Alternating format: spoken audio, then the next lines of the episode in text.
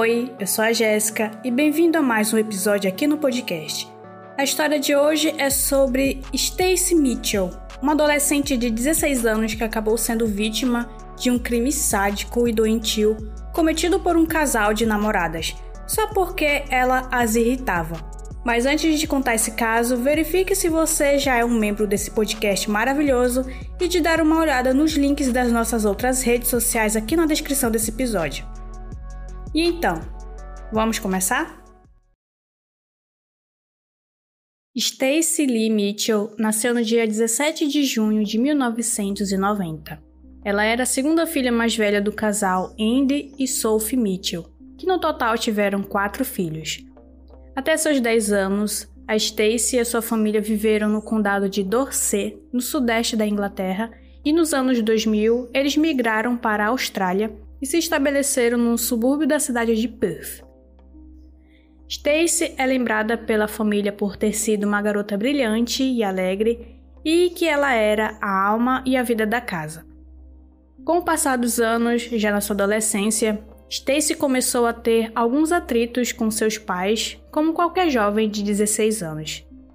No início da semana que antecedeu a sua morte, no dia 7 de dezembro de 2006, Stacy fugiu de casa após uma briga que ela teve com a mãe.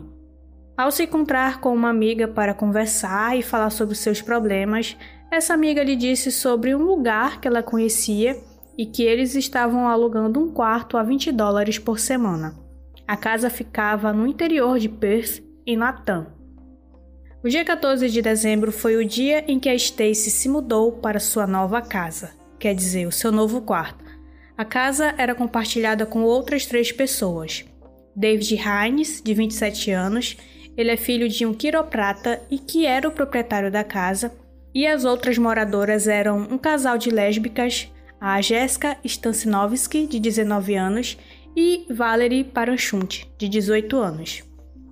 Como é de se esperar, todos na casa tiveram que se conhecer, afinal, eles estavam morando debaixo do mesmo teto.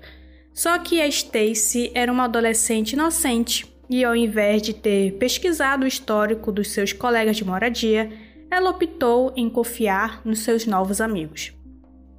Agora vou falar um pouco sobre a vida dessas duas garotas para tentar entender o motivo delas terem cometido esse crime horrível. Valerie Paranchunt é natural de um país europeu chamado Kosovo e ela era a mais velha de quatro filhos. Dos 3 aos 16 anos, ela foi abusada fisicamente pelo pai. Ele era tão violento que chegou a ameaçá-la com uma ferramenta de jardinagem afiada no seu pescoço. Por várias vezes, Valerie teve que tirá-lo de cima da sua mãe e de seus irmãos após um ataque de fúria, mas no final ele acabou sendo preso por ter espancado a esposa. Desde os seus 10 anos, Valerie era fascinada com a cultura vampiresca e aparentemente ela bebia sangue humano desde os 12 anos. Primeiro ela começou a beber o seu próprio sangue e depois ela começou a beber o sangue de outras pessoas consensualmente, né? As pessoas deixavam ela fazer isso. Um acidente onde ela foi atingida por um carro quando ela estava andando de bicicleta ocorreu quando ela tinha 16 anos. E esse fato deixou uma pequena lesão no seu cérebro. Sua última ida ao centro juvenil também foi um evento conturbado. A Valerie vandalizou o local, quebrando as janelas com um tijolo, e ela ameaçou os funcionários com um cutelo. Jéssica Stansinovski também teve uma vida complicada. Seus pais se divorciaram quando ela ainda era bastante nova e a sua educação foi totalmente negligenciada após a separação deles. Ela era uma criança solitária e, com o passar dos anos, ela começou a se automutilar e a ter tendências suicidas. Ainda bastante jovem, ela fugiu de casa e praticamente cresceu nas ruas. Ela bebia bastante, usava drogas e passou a se prostituir para manter o seu estilo de vida. As duas garotas haviam se conhecido há cerca de um ano antes do crime e foi relatado através de testemunhas que elas tinham uma relação bastante intensa e conturbada e que elas tinham tendências em usar a violência para se excitar sexualmente. Após 24 horas que as três meninas tiveram contato dentro da casa, o casal começou a planejar o assassinato da Stacy. A Jéssica começou a acusar a Valerie de flertar com a nova moradora, só que nada disso estava acontecendo. E para provar o seu amor a Jéssica, Valerie disse que mataria Stacy. Dia 17 de dezembro, após três dias que a Stacy se mudou para aquela casa, David viu Jéssica moendo vidro em um pilão e, quando ele perguntou para o que era aquele vidro, ela não se conteve e disse que era para colocar na bebida da Stacy, pois ela queria que a menina morresse agonizando. David a alertou sobre o barulho que possivelmente a Stacy faria caso ela bebesse aquela bebida e que isso acordaria os vizinhos. E a Jéssica respondeu: Não se preocupe, vou esmagar a cabeça dela no chão para que ela se cale. As duas meninas posteriormente pediram para que o David as ajudasse no plano delas naquela noite, mas ele se recusou. O que não adiantou nada, já que ele não fez e não falou nada para evitar o que elas estavam tramando.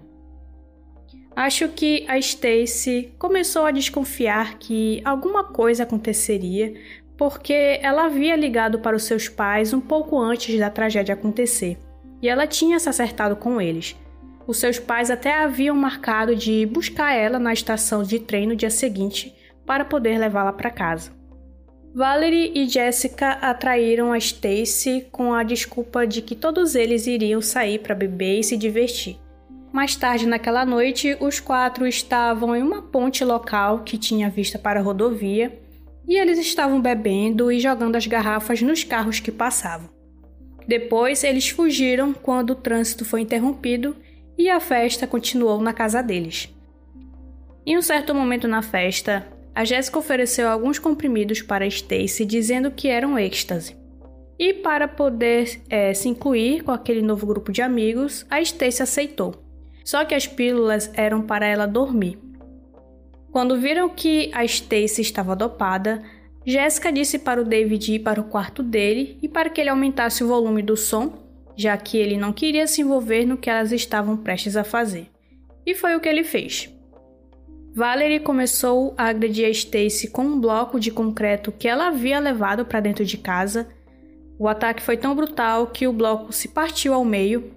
A Stacy gritava de dor e ela se rastejou até o quarto de David para que ele ajudasse. Mas ao invés disso, ele disse que não conseguiria ficar mais ali na casa e decidiu sair. Durante os 45 minutos seguintes, Stacy foi torturada e estrangulada com uma corrente de cachorro que a Jessica estava usando como cinto. Enquanto Valerie a agredia com um bloco de concreto, a Jessica estrangulava. No final, para aumentar ainda mais a crueldade desse crime, a dupla decidiu filmar e tirar fotos da cena com o celular. Elas inclusive se gravaram sobre o corpo da Stacy se beijando e também gravaram elas zombando do sotaque inglês da Stacy. Depois, elas levaram o corpo para esconder dentro de uma lixeira que ficava no galpão nos fundos da propriedade, e depois voltaram para limpar a cena do crime. David só voltou para casa quando elas lhe ligaram dizendo que ele poderia voltar. Isso era por volta das 3h20 da manhã já do dia 18. Na manhã seguinte, as duas meninas estavam decidindo sobre o que elas iriam fazer com o corpo da Stacy e elas foram acompanhadas pelo David a algumas lojas de ferragens e eles voltaram com uma pá, uma motosserra e cimento. Os pais da Stacy relataram o desaparecimento da filha às autoridades dois dias depois que eles deveriam ter se encontrado na estação de trem eles só não relataram antes, pois pensaram que a filha havia desistido de voltar para casa. A polícia logo descobriu onde a Stacy estava morando através de seus amigos. Por volta da meia-noite do dia 21 de dezembro, a polícia chegou na casa e foram atendidos por David e Valerie, pois a Jéssica já havia fugido. Valerie forneceu um nome falso para as autoridades e quando eles foram questionados sobre Stacy, eles disseram que ela havia ido embora já há alguns dias, e então a polícia foi embora. Três horas depois, a polícia retornou, pois eles descobriram que o nome que a Valerie havia fornecido a eles era falso, só que agora David estava sozinho na casa. David entrou em pânico e logo abriu a boca, e admitiu que a Stacy foi morta por aquelas duas meninas e que o corpo dela estava nos fundos da propriedade dentro de uma lixeira no galpão. Ele foi preso e levado para a delegacia enquanto as autoridades procuravam as duas fugitivas.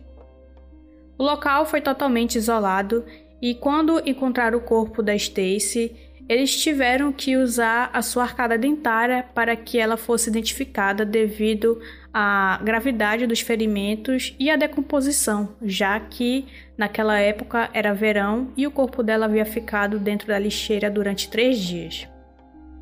Todos os três foram presos preventivamente, pois eles logo confessaram serem culpados pelo crime. Durante a sua primeira entrevista, a Jéssica admitiu e descreveu tudo o que ela e sua namorada fizeram. Em alguns momentos, ela chorou e parecia estar arrependida. Só que não, acredito que ela só chorou porque foi pega. Enquanto estava presa, ela chegou a se gabar do seu crime com as outras presas e com os agentes penitenciários. Jéssica disse que elas fizeram isso porque a Stacy era irritante e que ela estava causando confusão no relacionamento dela com a Valerie. Jéssica falou inclusive que o seu único arrependimento foi que ela gostaria de ter passado mais tempo torturando a Stacy e que ela não havia ficado tão excitada sexualmente como naquele momento.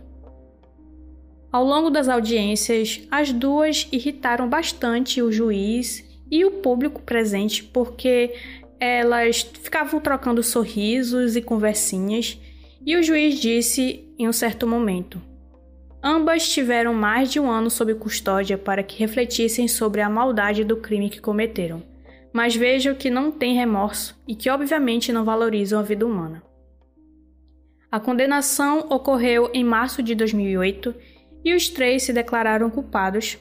David só foi condenado a dois anos de prisão por ter sido cúmplice o que eu achei um absurdo, já que o cara tinha 27 anos e foi conivente. E a Jéssica e a Valerie foram condenadas à prisão perpétua, com direito a condicional após 24 anos em regime fechado. Foi descoberto em 2009 que as duas mulheres continuavam seu relacionamento dentro da prisão. Elas supostamente passavam 90 horas juntas durante a semana e 7 horas juntas nos finais de semana Após a descoberta, Valerie foi transferida de penitenciária. Elas até tentaram manter contato através de cartas usando seus colegas de prisão como intermediários. Em 2012, três agentes penitenciários acabaram ficando feridos após tentarem intervir em uma briga entre a Valerie e uma outra presa.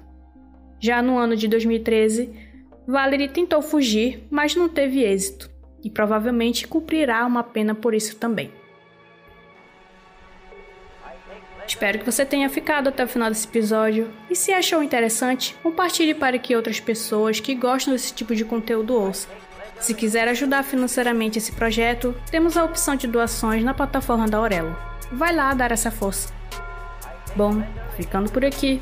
Um beijo e tchau!